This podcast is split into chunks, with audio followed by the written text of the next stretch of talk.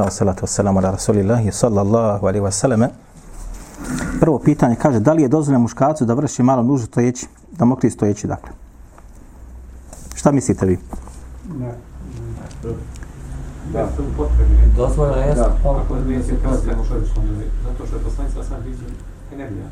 Neka, neka. Zato što je poslanica sam osnova znači nije dozvoljeno. Ali poslanica sam vidio negdje znači da je obavljao nuždu gdje mu neće prskat po tijelu da ne bi to dolazilo i što je vezano opet za kaburski azab, onaj odnosi se onaj... Um, Jazak Allahu hajra. Na ovu tematiku postoji pet haditha. Tri su vjerodostojne, dva su slaba. E, tri haditha vjerodostojna, jedan govori o tome da je poslanik sallallahu alejhi ve selleme mokrio ili vršio malu nuždu u čučećem položaju.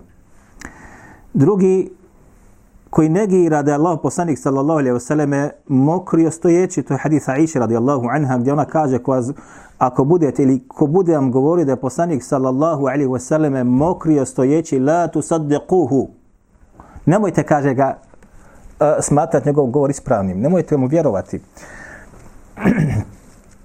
Ma bane nebiju sallallahu alaihi wasallam illa qa'ida. Kaže, nije poslanik sallallahu alaihi wasallam mokrio ili vršio malu nuždu osim čučeći. Šta sad? Hadis Huzaife koji je spomenuo brat, jeste također između ostalog od dostojnih hadisa gdje je Huzaife radijallahu anhu vidio Allahu poslanika sallallahu alaihi ve selleme kako je otišao, udalio se što bi, što bi rekli, a zatim je mokrio stojeći. Ovo što je Aisha radijallahu anha rekla jeste ono što ona vidjela. Ono što ona zna. I ne negira se ovo znanje, smatra se to šta prihvatljivim. Međutim, ono što je Huzeife vidio jeste ono što je on vidio. Zatim su došla dva hadisa koja govore o opasnosti ili neispravnosti mokrenja stojeći. Oba dva su neispravni, ne spominjem što ovdje. Dakle, postoje znači tri hadisa na ovu tematiku, da je poslanik sa sve viđen kako mokri čučeći, negiran od strane Aisha radijallahu anha da je poslanik ve sallam mokrio stojeći i da je to samo radio šta u čem položaju, odnosno nemojte prihvatati stav ili govor onoga koji to kaže. I hadis Huzeife da je vidio Allah poslanika sallallahu alejhi ve selleme kako mokri stojeći. Islamski učenjaci se podijeli na osnovu ovih haditha. Nisu svi uzeli u obzir kada su razmatrali u tematiku, niko nije kompjuter, braćo. Da se razumijemo.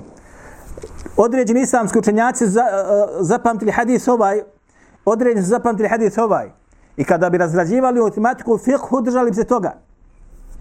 Oni koji su zapamtili ovo sve od poslanika sallallahu alejhi ve selleme, došli su na stavu šta da je bolje i pohvaljenije da se mokri šta u čučećem položaju. I smatraju da je to ono što je poslanik sallallahu alejhi ve selleme češće radio a ne negiraju ne negiraju znači mokrenje stojeći zbog hadisa koji smo spomenuli, međutim kažu ako bi mokrio stojeći mora se paziti i čuvati da mokraća ne poprska njegovu odjeću. Zbog hadisa kojeg brat spomenuo o kabrskom azabu onih ili onoga koji se nije čuvao čega? Mokraći prilikom mokrenja. A?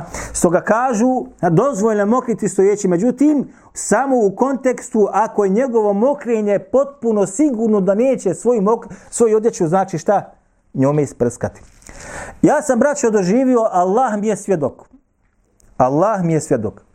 Od braće i oni koji se kobila pridržavaju sunneta Allahu poslanika, sallallahu alaihi wa sallam, da mokri stojeći, u, u, da, da, u WC školjku, u vete školjku u kupatilu, gdje, gdje ne, praktično nemoguće da se sačuvaš, da se ne uprskaš. To jeći znači vrši ili onaj, tu, tu malu nuždu.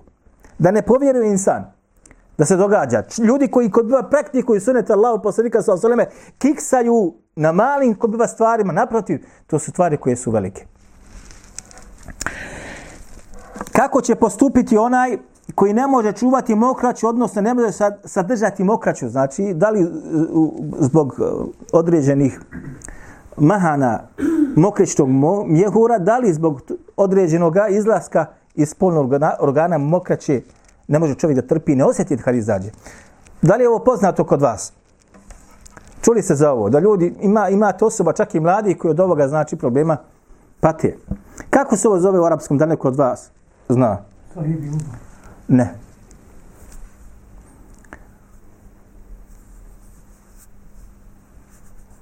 Ko znadne, i- ima hedija. Slaba prostata. Selesul Beul se zove između ostaloga. Ona, jedni kažu seli su, međutim ispravnije je sele su. Sele sa fethom na lamu. I ovo je znači poznato kod islamskog učenjaka i ovo su davnina govorili. Od prvih generacija pa naprijed ova, ova mesela se u knjigama fiqha razrađuje. Njegov propis jeste propis žene koja je u čemu? Ha? Ko je rekao hajbu? Hm, ti ćeš sad da platiš vamo. Ko je rekao istihada? Hajak Allah. Evo je. Bismillah. Istihada. Šta znači žena koja je u ovom statusu istihada? Zbog čega je takva žena u takvom stanju? Zašto se zove tako? To nije krivo. E, Zbog čega? Šta je, šta je ile? Šta je, uz, šta je kod nje e, ta slaba tačka pa se smatra takvim izrazom nazvana? Istihada. Šta je već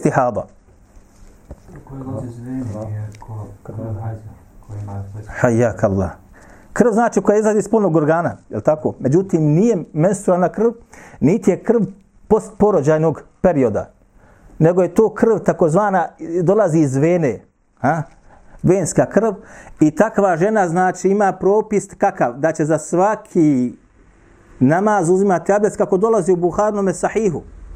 Pa čak ako se dogodi, shodno ovom kažu islamski učenjaci, tako, tako je stanje i ovoga čovjeka koji ima problem sa mokrenjem, ne može da sačuva mokraću, pa mu izađe nakon mokrenja, dođu u namaz, pa mu izađe iz spolnog organa određena mokraća. Ovo, braćo, postoji da se razumijemo. Ja sam imao jednog od šehova, onaj, koji je bio veoma, mislim, mlad, ali je imao ovaj problem. Da je morao za svaki namaz, znači, da, da ovaj uzima abdest. Ej. Analogno ovome stanju, znači uzeli su islamski učenjaci pravilo da ovakva osoba znači također će da za svaki namaz uzima abdest, pa makar se dogodilo da mu namazu to se dogodi. Uzme abdest i dođe klanjati, pa makar se dogodilo da mokraća izađe iz njegovog spolnog- organa, čak u namazu, on je znači šta po ovom pitanju što se ti rekao sahibul udhri. Odnosno-. Ah, to je druga mesela. To je druga mesela. Za svaki puta kad budeš htio da klanjaš, morat ćeš da veš očistiš za namaz. Jer se smatra mokraća neđasetom. Sad količina kod islamskih učenjaka razilaženje tu postoji. Ali je neophodno očistiti znači odjeću od neđaseta. Zašto? Zato što između ostalog šeheh Ibn Baz kad je upitan o imamu, kaže, jedan od pitalaca kaže, vidio sam od jednog od imama naših, kaže, kako se, kaže, nije otprao od male nužde. Nije se, kaže, oprao od male nužde. Da li da klanjamo za njim? Uzme abdest, ali se, kaže, nije oprao od male nužde. Pa je rekao šta? Ne, zato što je, kaže, obavezno čišćenje od male nužde. Mora se očistiti od male nužde, jer mala nužda nosi sasvom šta? Mokraće neđaset. Je li ovo jasno?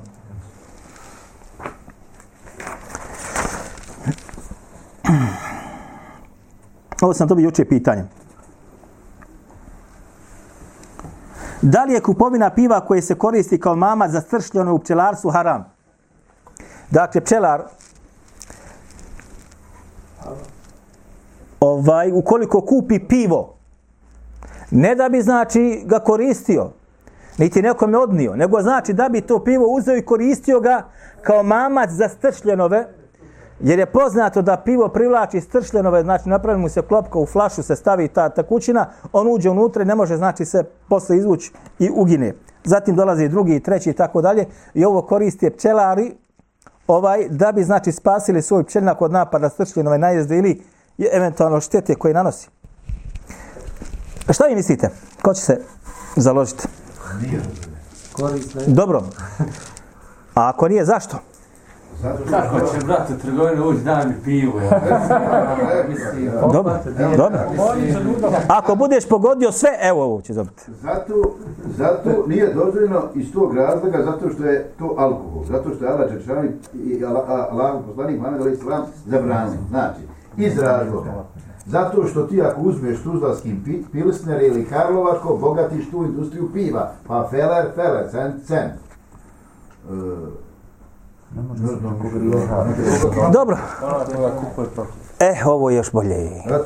Ne, ne, ne, ne, ne, ne, ne. Ti si pogodio, ne, ne, ali ovo je još decidnije. Šta? Jer je poslanik sallallahu alejhi ve selleme kako dolazi u hadisu Ibn Mađe i ostali prokleo desetoricu. Kod rivajeta Ebu Davuda Allah je prokleo desetoricu. Deset osoba. Deset osoba. Između ostalog je onaj koji kupuje. Onaj koji ga nosi, kome se što bi se reklo nosi, između ostaloga. Pazite sad ovo. Kupiš ti kao pčela, kao vjernik, odeš kupiš pivo. Jel uzeš u značenje ovoga hadisa ili ne ulaziš? Ulaziš. Zatim ulaziš kao nosilac toga ulaziš. A zatim i ono kome se nosi. Također. A osnova nošenja jeste da bi se čuvao svoj Pa se sad sve kako to ulazi unutra. Drugo ille, kako kaže, brat, jeste šta bogaćenje znači ili opstoji te industrije. Jel ti kad kupiš pivo, onaj, tako je sad naru, kad e, kupac ili trgovina ili centar neki trgovački naruči nešto, znači naruči brašno, naruči šećer, naruči pivo. Ima tamo 100 komada Karlovačkog piva, primjer radi, ili ne znam ja koji, da ne, onaj, da ne govorim o tome. Kad prodaje 99, 98, pa jedno, pa dvoje, znači točno se zna koliko je prodato i gdje taj novac odlazi. Jel tako ili nije tako? I on kada naruči to, plati tome koji je dovezao, ili nakaže preko banaka, kako to već ide, onaj nakaže toj industriji, znači taj novac. I ti učestvuješ u tome šta procesu opstanka te industrije. Htio ne htio, učestvuješ u tome. I potpomažeš ono što je u šarijatu šta zabranjeno. Treća stvar jeste ovo što je spomenuo on. Odeš i kupiš pivo, da li to bilo, šta misliš kupiš u seoskoj radnji? Gdje te ljudi svi znaju. Trgovac ili trgovkinja koja već unutra radi šta, malo će se ona zaprepastit, ali će na sjelu reći, kaže, došao je mu hidin i kupio, kaže, kod mene pivo, sigurno piju. Pa se to sve onaj proširi, proširi, još donadaju na to i tako dalje. Znači, ovo između ostalo treba vjernik sad da izbjegaje. Znači, ovo su otprilike te tri stvari koje su glavne. Četvrta stvar jeste, još pogotovo ako postoji tako zvani el bedil, zamjensko sredstvo. A ima zamjensko sredstvo? Ima, subhanallah il avim. Koliko hoćete, Mujo je poznat po tome i Suleman stavljaju sirće, znači sa onaj e, šećernom otopinom, stavi se sirćeta, srštene dolaze i tope se unutra. Tako da nema sumnje da je ovo šta zabranjeno.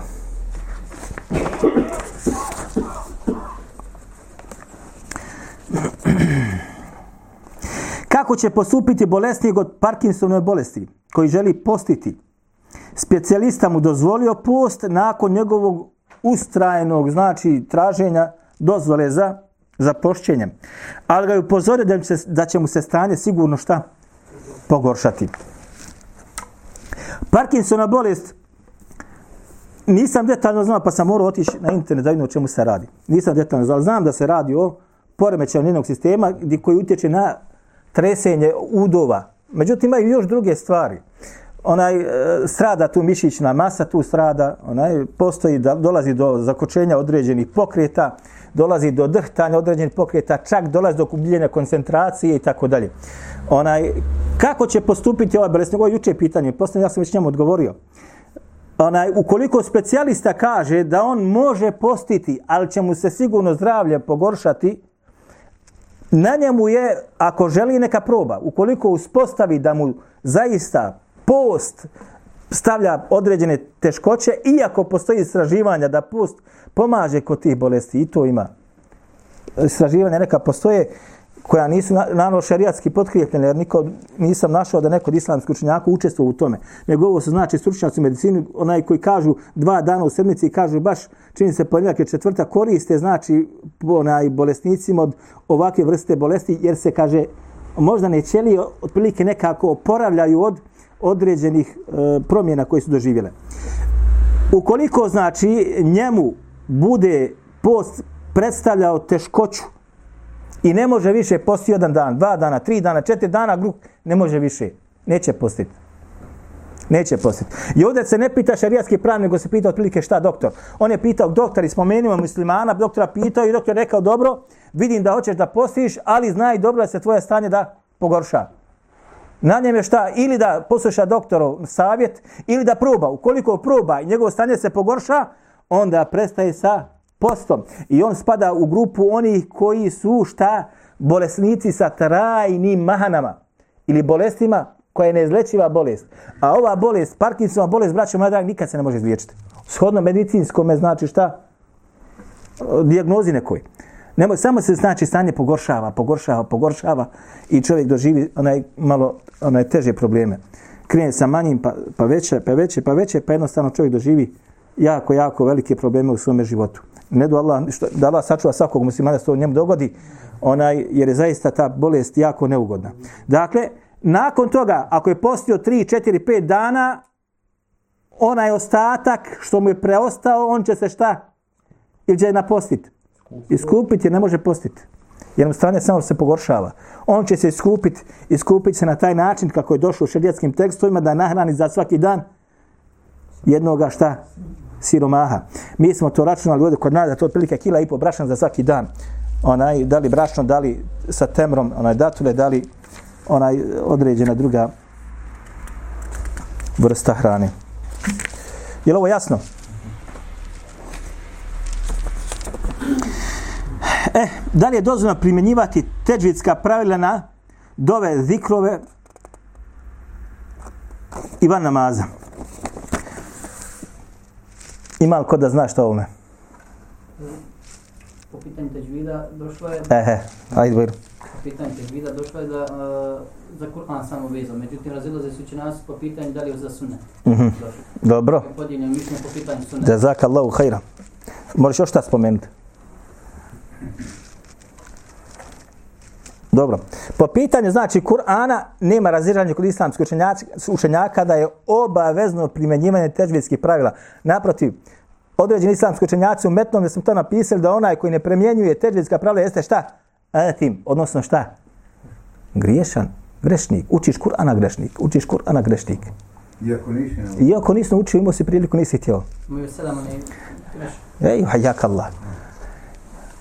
Jel tako ili je tako? Ti, u- ima metn, da vam kažem metn taj. To smo govorili ovdje kod nas na predavanjima.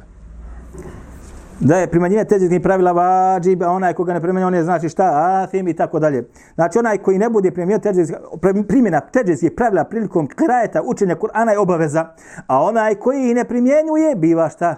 Grešnikom onaj koji čini grijehe. Učiš Kur'ana grijeh čini. Učiš Kur'an. Zašto? Evo vidjeli ste kad mi ovdje imamo halku Kur'ana. Imate ljude godinama, godinama, ali ništa nije makao. A drugi neće da prisustuju, pobjeg onda nakon dersa. Utork imamo ovdje šta halku, neće da dođe. Neće da dođe. A potrebni su svi izoštravanja, izučavanja i tako dalje. Jel tako ili nije? Utorkom ovdje mi šta radimo? Jel tako ili nije tako? Na svakom gotove šta? Onome jednom ajetu se napravi nekoliko grešaka i ispravaka. Utorkom. Subotom malo budemo labilni zbog toga što ima braće koji, ali sri, utorkom znači je šta veća je znači pozornost ili pažnja po pitanju iščitavanja Kur'ana. Dočim, dakle, po pitanju haditha, po pitanju dova, po pitanju zikrova, da li je obaveza, kako je će, ono, dozvoljeno, u stvar, dozvola, da li je dozvoljeno upotrebljavati teđvidska pravila, e, ovdje se islamski učenjaci razilaze. Na dvije grupe. Oni koji smatraju da je to nešto što nije bilo poznato, i taj stav zastupa, ukoliko se ja ne varam, Šibin Baz, ako se ja ne varam, i onaj, od, od ovih savremenijih. Dočim od onih koji smatraju da je to poželjno jeste između ostalog, ako se ne varam, šeha Fajuzan, ako se ne varam. Ja sam imao doktora jednog u hadijskoj znanosti, kod kojih sam mnogo naučio, alhamdulillah, koji je smatrao obaveznim čak upotrebljavanje teđvijskih pravila po pitanju haditha. On je bio hadith. Koji je smatrao obaveznim čak upotrebljavanje znati teđvijskih pravila po pitanju haditha. Ne samo to, on je kazao i smatrao je da su Arapi u vremenu poslanika sallallahu alejhi ve selleme govorili teđvidom. Govorili teđvidom. I nije bilo kod njih u džami da sjedu i kažu hajmo učiti teđvidska pravila. Jer njihov govor je bio kao takav. Između ostaloga, oni koji dozvoljavaju upotrebu teđvijske pravila dolaze sa određenim hadisima na tu tematiku i dolaze sa e, određenim e, uh, šijam ili onaj, onaj stihovima koji su bili znači u predistanskom periodu koji ukazuju na to. Rasprava o tome, ali znači imaju znači dvije grupe po tom pitanju, oni koji znači smatraju da nema potrebe i oni koji smatraju da je dozvoljno, a čak ima i oni koji smatraju da to osnova u stvari. Osnova u stvari. Ali ovo je samo onaj jedinstveni stav koji sam ja zatekao od, od, od ovoga šeha, koji između ostalog zastupa ovaj stav, znači da je znači, neophodno čovjeku da prilikom citiranja haditha ili govora upotrebljava teđvidska pravila. E je fa'le velik, on mi govorio. Dobro. Drugo kaže, zikr na vitru, ovo jasno. Ili jasnije sad malo? Hmm, šta je? A tada se razilaže. Jest. Ali bolje znači, šta je bolje? I oni koji su rekli da postoji, kažu opet šta, bolje je predanije šta da čovjek ako može da govori čistim arapskim jezikom onako kako je objava silazila. Allahu alim. Kaže zikr na vitru poslije selama, subhanal al il kudus, tri puta. Da li se uči samo kada je, se klanja tri rekata, vidite li se uči uvijek, bilo da klanjamo jedan, tri, pet rekata. Uvijek se uči. Da li jedan rekat, da li tri, da li pet, da li sedam, da li devet, između ostalog došlo je i do 13 rekata. Kada govori učenjaci o, o samome vitru, govori da li je sa jednim sjedenjem samo, da li ima tu više sjedenja i tako dalje. Vama je poznata ta mesela, nećemo tu ulaziti, vjerovatno. Po pitanju ovaj, ove dove, jeste ona je došla u hadisu, da je Allah poslanik sallallahu alaihi wa sallame učio onaj njegov između ostalog bližnjima Mahmed i ostali, učio je, znači, ovako dolazi na vitru i kaže učio Sebih hisme rabbike l'a'la, kul javil kafirun, kul huvallahu ahad. A zatim bi kaže preselamio i rekao sub, onaj, i rekao je ovaj subhanal melikil kudus. I da bi to rekao. Eh, ovdje posle pitanja kaže da li se taj zikr odmah uči nakon selama ili treba prvo proučiti tri puta je stagu firula i tako dalje. E sad ćemo to malo spojiti. Poslanik sa osam nakon selama bi odmah rekao ovo, kaže rekao bi to povišenim dva puta u sebi, a zatim bi treći puta to rekao šta? Povišenim glasom i to polahko što bi se rekao. Ne bi žurio sa tim. Ne bi žurio sa tim. Dobro bi određen med. Ona je rekao bi treći puta povišenim glasom. I ovo je sunet koji je iščezao. Ovaj sunet, braću Radminal, gotovo da je iščezao. I njega praktikuje samo jedan mali, mali broj ljudi na Dunjaluku čitavom da Dakle, nakon vitra namaza, da li da klanjaš jedan rekat samo? Jer poznato da postoji razina kod islamskih učenjaka, da li se može klanjati vitra samo s jednim rekatom? Sad, ili neophodno tri. I u ovom hadisu, ovaj hadis je posljedne specifike, zato što u ovom hadisu se kaže onaj, da je poslanik sa osanem klanjao vitr, pa bi u njanjem kaže učio sebe hisme rabbike l'a'la, kul ja ejuhel kafirun i kul huvallahu ahad. Ne, ne, ne precizira se tačno, jer se ovdje odnosi na znači samo jedan rekat, na jednom rekatu bi učio ovo troje, kako to zejla i u nas buraje između ostalog zastupa, ili se odnosi da bi na svakom rekatu učio po nasob ova sura. Postoji ovdje sad razilaženje kod islamskih učenjaka. Ej nam. Isto također postoji razilaženje da li će klanjati tri rekata sa jednim sjedenjem samo Ili će znači biti dva sjedenja, znači prvi rekat, pa drugi rekat, pa će ustati na treći rekat, završiti ga s vitrom. Jer ovdje je spomenut vitr, a vitr jeste šta? Ono što je nepano. Pa su oni aludirali na to da se odnosi samo na jedan. Međutim, ovo je dvosmisleno značenje samog hadisa. Ono što najbolje jeste dva, pa jedan. Wallahu alem. Onaj i ovaj znači se šta dova bi se ova Allah poslani sa osrem učio bi je šta kada bi predao selam prije ovo što bi on rekao je stagfirullah, stagfirullah, stagfirullah i tako dalje. Allah men te selam in keselam. Zašto? Zato što postoji razredje kod islamskih učenjaka. Se uopšte ovo je stagfirullah, stagfirullah, stagfirullah, Allahumme ente selam, wa minke selam, teba rekte ja zel dželali wal ikram, da li se uopšte uči na sunnetima? Ili vam poznata ova mesela? Da li se uopšte uči na sunnetama ili na filama? Ili se ovo, ili se ovo samo veže za fardove? Hafiz ibn Hađer Eskalani, kada govori o ome, ona bježno je samo govorio o Fethul Bariju, kao da je htio kaže, komentar Buharinog Sahija kaže, kao da se sumila udira, govoreći na Buharin tekst koji se nalazi unutra, da se ovo odnosi samo šta? Na farzove. Iako druga mi islamski učenjaka koji zastupaju drugi stav, šta? Kaže, ovo je mutlak. Ovo općenito kaže, u njega ulazi i sunneti, ulazi i farzovi. Wallahu a'lam. A niko od islamskih učenjaka u komentarima, znači na sunnetska djela, nije decidno govorio on da kaže, eh, ovo se uči prije, a ovo se uči poslije. Da je rekao striktno za ovaj izraz. Niko Habibi. Nego znači ovo otprilike pobrano da bi se došlo do ovoga o čemu ti sad govorim. Imate sad dodatak Rabbil melaiketi var ruh koji bilježi Bejheq u sume suna, taj dodatak je slab. Znači na ovo što si ti ovdje naveo. Dobro. Da li se uči dva puta u sebi, a jedan puta na glas? Jeste, baš ovako kako sam ti ja sad opisao. Je li ovo sad? Dobro. Ono prvo, alhamdulillah. Uh, ovo smo uzeli. Težitska pravila.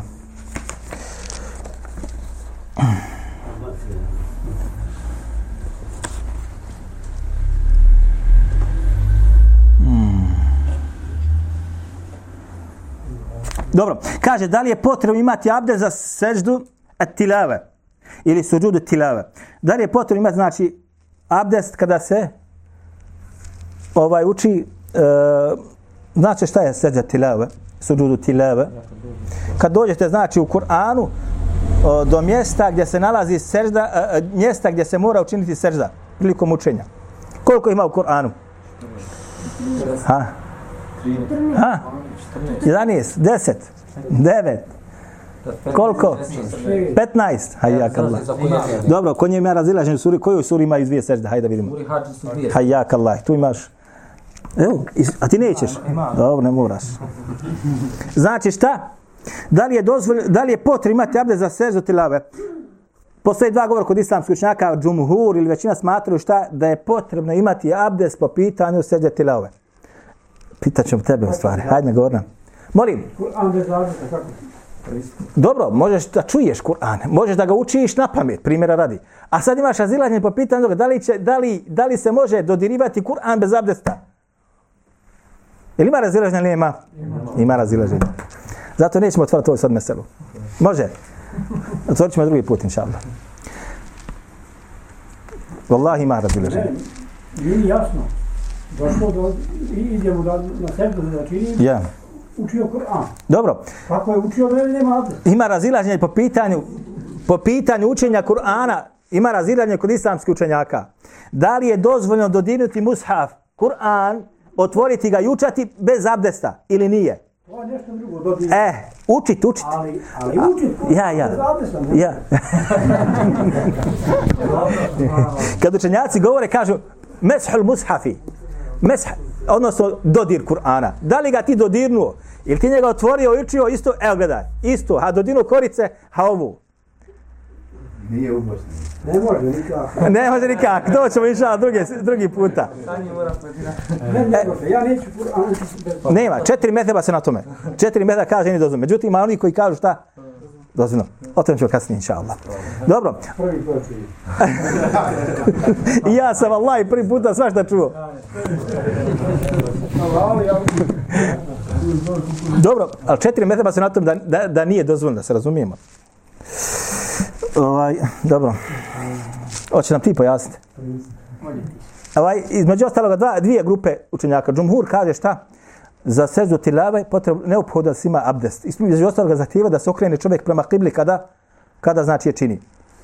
Dočim e, uh, šehol Islam Tejmije, Ibn Hazm Andalusi i ostali koji se složili sa njima kažu niti je potrebno da ima abdest, niti će se kaže usmjeriti ka kibli. Ševkani kada je komentarisao ovo, on kaže među ostaloga šta? Kaže ovako, uh, nije potrebno da uzima, kaže abdest, ali je, kaže, potrebno da se kaže koliko može da se usmjeri ka, ka. Ovo su vam šta? Ijtihad. Znate šta je ijtihad? To kad ne postoji točni šarijatski tekst po pitanju toga, onda dolazi do ovoga. Međutim, rađih stav, kako se kaže kod islamskih učenjaka, jeste šta? Ako i kako, šta je bolje? Bolje da imaš abdest ili nemaš? Da se usmjeriš prema kibli ili nije? Znači, ako čovjek već to radi, znači da se usmjeri prema kibli, između ostalo kada bude pred abdestom. To je ono što oni kažu da je, da je rađi. Ali da neko kaže, a nije, nije uvjet, imam dokaz, šta ti je dokaz? Govor. Ali to su govori, ijtihadul fuqaha. Da ima neko šerijatski nasu ili tekst da kaže, to mi je onaj, osim, osim, osim Allahumme. Što dolazi u Buharom sahihu, kada je Allah poslanik sa svema učio suratu Neđm, Ha. I to je bilo u mekanskom periodu. Učinili su seždu i muslimani koji su slušali poslanika sallallahu alejhi ve selleme i Mušici Mekke. Mušici. I Allah poslanik sa osvrame njima rekao, a, vi činite seždu, vi ste mušik. A mušik je neđes. A? Vi ste učinili seždu, treba vam da imate abdes i tako dalje. Zato ovo je jak dokaz, oni kaže, nije uvjet. A? Imate sada meselu primjer, primjera radi, da li ovo važi samo za onoga koji uči Kur'an ili onoga isto također koji ga šta? sluša. Pa su islamski učenjaci rekli to je samo jedni. To je samo za onoga koji uči Kur'an. Jedni su rekli to je za onoga koji uči Kur'an i onoga koji sluša sa namjerom slušanja. Sa namjerom došao i sluša Kur'an sa njim. Jel ste me razumjeli? Dođeš negdje, uči Kur'an i ti sjediš, ljudi sjede i sad dođe do sežde, on učini seždu, pa kažu i oni koji slušaju sa namjerom slušanja, učinit će seždu također. A oni, kaže, koji nisu tu zbog namjere slušanja, nisu, nisu dužni da to, da to učine. Ovo su otprilike ti govori koji postoje na... Izvoli. Kad e, suru uči Dobro, i posljednja je riječ i sežda, dobro, završio suru, dobro, a stojimo na namazu, dobro. šta sad, jer ide jedno normalno na, na ruku i... E, odlično. Ovo se nalazi samo u jednoj posebno da damo seždu, pa... suri. Koja je ovo sura? Sura Al-A'la. Hajak Allah, imaš u knjigicu? Evo je, bismillah. Ja, Kak, kako se kaže ta sura, kako zove na arapskom? Alaq. Hajak Allah. Suratul A'laqa ima znači na kraju dole šta nalazi se seđda. Šta će se uraditi? Da li će se prvo učiniti seđde tilave, pa se ponovo vratiti na qiyam, pa onda ići na ruku, ili će se, kada se završi sa učenjem, otići na ruku, pa sve normalno da ide. Šta mislite vi? Ha?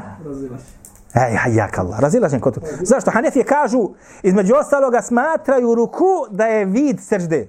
U hanefijskom metebu. Sah. Smatraju da je šta ruku vid sežde. Pa između ostaloga na nastavu, kada se prouči ova sura, dovoljno da, ide- da se ide na ruku, jer je između ostaloga ruku vid sežde. Ej nam. Dočim drugo, drugi medheb, drugi stav jeste šta? Da će se prvo otići na sežde tilave, uraditi sežda, zatim se vratiti na qiyam ponovo. E, da li će imam sada da uči nešto drugo, sljedeću suru iza, ili će odmah ići na ruku, to je ostavljeno njemu. I to je između ostaloga šta? Drugi stav. Ili jasno ovo sad? Prvi put da čuje opet. Inša Allah. Jer imam ništa nije učinio, ja sam bio na, na, tom, na tom namazu. Jesi učinio ruku? Učinio ruku? Kad-. Ja, kad je otišao na ruku, sad sam ja pojao, kad je otišao na ruku, kad je otišao na ruku, to se smatra kod određenih islamskih učenjaka To je broj. sežda vid sežde, manji oblik sežde. Seždu i ruku, sve jednim pokretom. Jeste, tako je, tako je, tako je. Da li je dozvoljeno klanjati na file na putu? Putnik.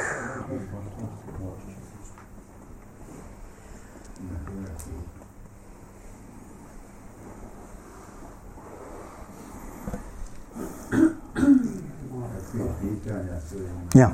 Ovo je pitanje malo onaj pošto postoji puno govora po tom pitanju. Da li će moći sve sabrati, ne znam. Postoji nekoliko govora kod islamskih učenjaka po pitanju klanjanja na file na putu.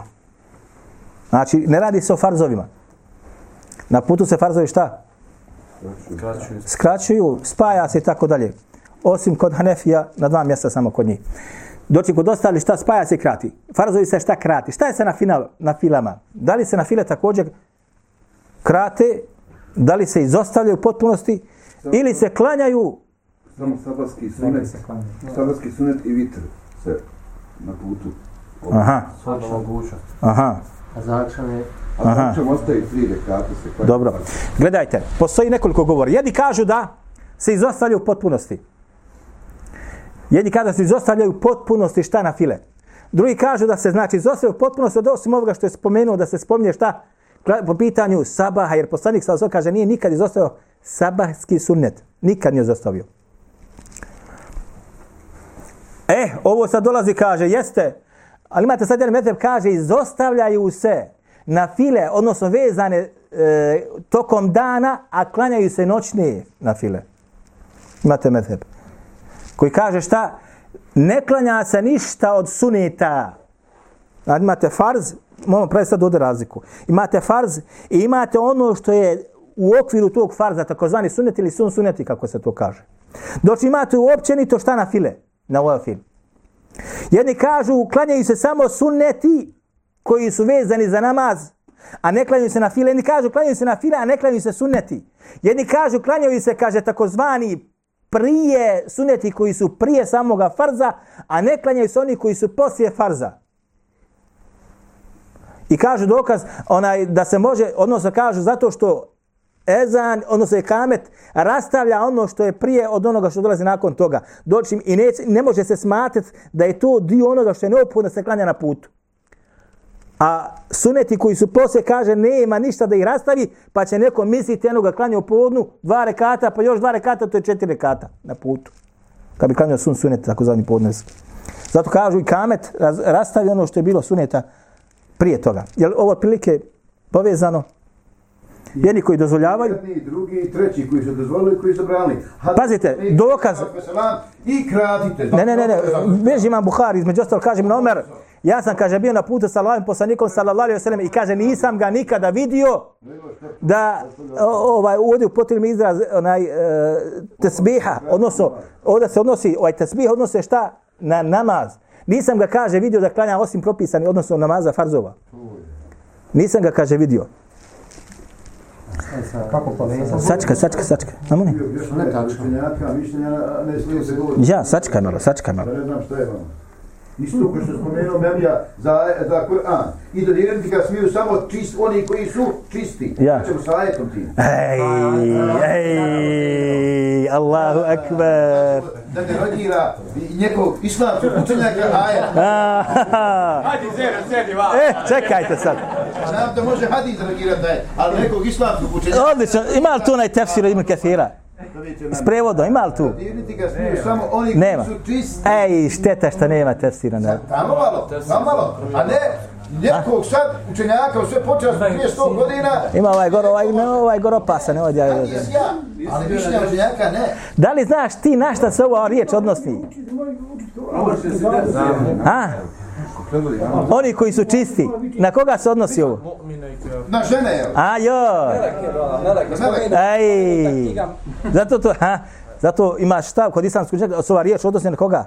Na meleka. Spomenuta knjiga jeste koja? Leuhul Mahfuz. To stoji u tefsiru Ibn Kathira, koji je na- preveden na bosanski jezik. Šta je sad? Dobro. Ko je opet? Dobro. Koji je najmanji broj za uspostavu džamata? Složeni stav islamskih učenjaka jeste šta da dvojica čine džemat. Jedan i imam. Najmanja znači brojnost za džemat. To je složeni stav kod islamskih učenjaka. Jeste dvojica. Imam i ona još koji je sa njim. Dobro, da li može dijete koje je iznad godina temjiza, nije dostigao bulug, može li biti činiti džemat sa jednim? Šta je dokaz tome? Kako može pretvoriti? Hajak Allah. Hadis kod Buharije jeste da je šta? Jeste. Dijete koje je tada imali dosta, jedni kažu šest, kako došli vajetima, šest, sedam, osam godina imao, predvodio ljude namazu. Jer je bio najučeniji Kur'an. To smo govorili ovdje, pojašnjavali smo između ostaloga mnogo. A? Kaže, između ostaloga, pa ako on može da bude imam, zašto ne bi mogao da bude i muktedija? Hajakum Allah. Ako čovjek kaže supruzi, ako odeš svojim, ti si puštena. E sad malo.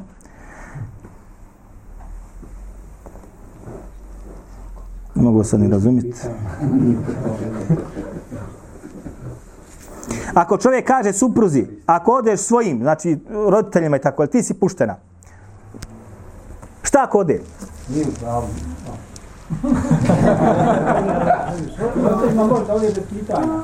Recimo, govorio, gledajte sad. Haj. Uh, žena ili supruga hoće da ide ocu ili majci. svojim roditeljima, i može. Ko je preči, ko je preči ženi? Njezin otac ili suprug? Može, najpreči. Da li se mora pokoriti svojoj majici ili ocu ili se mora pokoriti svome mužu? Osim ako je ne natjerio na grije, naravna stvar. Pokornost mužu je sad preča od pokornosti ocu i majici u ovom slučaju. Ko je hrani? Ko je oblači? Ko se o njoj brije? Ko je, ko je štiti? Dok je bila kod oca i majke, oni su to radili. Hene se. Ako čovjek kaže svojoj ženi, znači ako odeš svojima, ili ako kaže ako uradiš to i to, ili ako se to i to dogodi, ti si puštena. I ako se to dogodi, da li biva pušteno? Tri puta. Zavisi. Ha? Mora tri puta. Tri puta, je. Kad može se pustiti, Ha? bilo. Biva pušteno. Ma ima sigurno razilaženje. Sigur, u svakom slučaju. Ne ima sržbi. Njuk. Dobro, ovo je mesela posebna razilaženja. Mesela znači ako pusti svoju ženu, onaj, uh, u, u, u srđbi. Aj, hajak Allah. Kaže islamski učenjaci, ako je ovdje imao nije da je pusti, kad je rekao to, kad je to izrekao, s nijetom da je pusti, gotovo, kod svih je puštena. Bez obzira što je se naljutio. Ovo je druga mesela zir. Ljutnja u pitanju talaka je mesela razilaženja. Četiri mezheba kažu, makar rekao u ljutnji, ona je šta? Puštena. I među ostaloga, dvojica islamskih učenjaka branili su stav da nije puštena. Koja su to dvojica? Knjigica. Nemoj ti. Poznatih islamskih učenjaka rekli su onaj e, e, e, puštanje žene u srđbi i glak to se zove. Kad ti mozak bude skroz zablokiran pa pustiš svoju suprugu. Ne biva, ne smatra se puštanjem. I još ko? Ej, s kome ćemo dati? Nikom. Ibn Kamel Džavz, Ibn Taymije, znači posebno su branili u Meselu i oni su zvrst zbog toga žesto kritikovani. Čak Ibn Taymije, koliko se naje, suđeno mi zbog toga. Jer su četiri medheba na tome šta da takva bio puštenom. Dobro, to je druga mesela. Dakle, ako čovjek kaže svoje supruzi, ako odeš majici ili ako odeš ocu, ako odeš sestri, ako izađeš iz kuće i tako dalje, ti si puštena. Ako se obistini ovaj događaj, da li biva pušteno ili ne, kod E, jedinstveni stav kod islamskih učenjaka, ako je prilikom izgovaranja ovih riječi, nije ti talak, nije ti opuštanje, ona biva šta? Pušteno, gotovo. Ako je nijetio prilikom ovih izgovaranja riječi tahdid, takozvani, ili da, da je onaj pripanje malo zaplaši, zastraši, da je ukori i tako dalje. Ako izađe ti spuštena, ali vamo nije ti šta, sad ću ja tebe da odgojim kako treba i tako dalje. Ste me razumjeli? Razižanje kod islamskih učenjaka. Opet. Jedni kažu šta biva pušteno pa makar bilo ili na ovaj način, drugi kažu ne ukoliko se radi o tome. Imate sada tefsir toga, neću vam tu ulaziti zato što iz, iz njedra je da moram dati svoj govor. Glavno, samo sam rekao da postoji govor ovih govoreni. Dobro. Ovo je pitanje došlo mi juče. Status žene koja ne može status žene koja aha, koja je noseća ili trudna i dojilja. Ove smo mi govorili, je li tako? Imate ovdje otprilike, ako se ja ne varam, ako se ja ne varam, probat ćemo sa broj sve, četiri ili pet metheba ili četiri, pet stavova po ovom pitanju. Žena znači koja je noseća ili žena koja je dojilja, kakav je njen status ukoliko ne bude postila Ramazan? Da li mora jedno, da li mora drugo, da li mora treće? Eh, većina učenjaka između ostaloga kaže da će napostiti svaki dan koja je, koji je ispustila ili izostavila i da će se šta? Iskupiti. Znači napostiti svaki dan i da će znači se iskupiti, odnosno iskupiti šta znači za svaki dan nahraniti po jednog siromaha. Ovo je jedan medheb. Drugi medheb jeste šta? da će samo napostiti bez iskupljenja, bez da nahrani jednog siromaha za svaki dan. Ovo je drugi mezheb. Treći mezheb jeste da će ništa, da će u stvari samo se šta? Iskupiti. Da će se šta? Samo iskupiti. I ovaj stav je jedini od ovih koji je malo jači stav. Zašto? Zato što bilježe Abdurazak i ostali ovaj govor sa vidosnim lancima prenosila su od Abdullah bin Omara i od Abdullah bin Abbasa.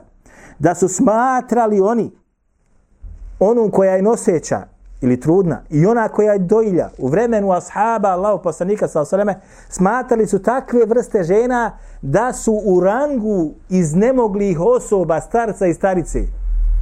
A propis starca i starice jeste šta? Samo da se iskupe. Samo da se iskupe. Stoga ova dva govora, govor Ibn Ba'asa i govor Ibn Omara, jesu od najjačih govora. Ovo ostalo su govori pravnici. Ja ne znam da iko da sahaba drugi govor rekao. Ja ne znam Allah za to. Osim što je rekao Ibn Hazm. Ali Ibn Hazm je kasnije generacija došao skroz koji kaže neće ništa od toga. Niće postiti i niće napostiti. Niće se šta iskupiti. Međutim, ono što je najtačniji, Wallahu alem jeste šta, da će se samo iskupiti. Tako li kao hada, wa astagfirullah li, velikom. Allah!